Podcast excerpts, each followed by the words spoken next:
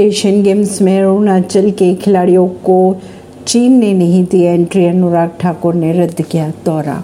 चीन ने हांगजो में उन्नीसवें एशियन गेम्स में अरुणाचल प्रदेश के कुछ खिलाड़ियों को एंट्री नहीं दी, जिसके बाद खेल मंत्री अनुराग ठाकुर ने अपने चीन का दौरा रद्द कर दिया है। विदेश मंत्रालय के अनुसार चीन के फैसले पर विरोध जताए जा रहे हैं। अरुणाचल प्रदेश भारत का भिन्न और अविभाज्य अंग था और हमेशा रहेगा। परवीन अर्शी, नई दिल्ली से।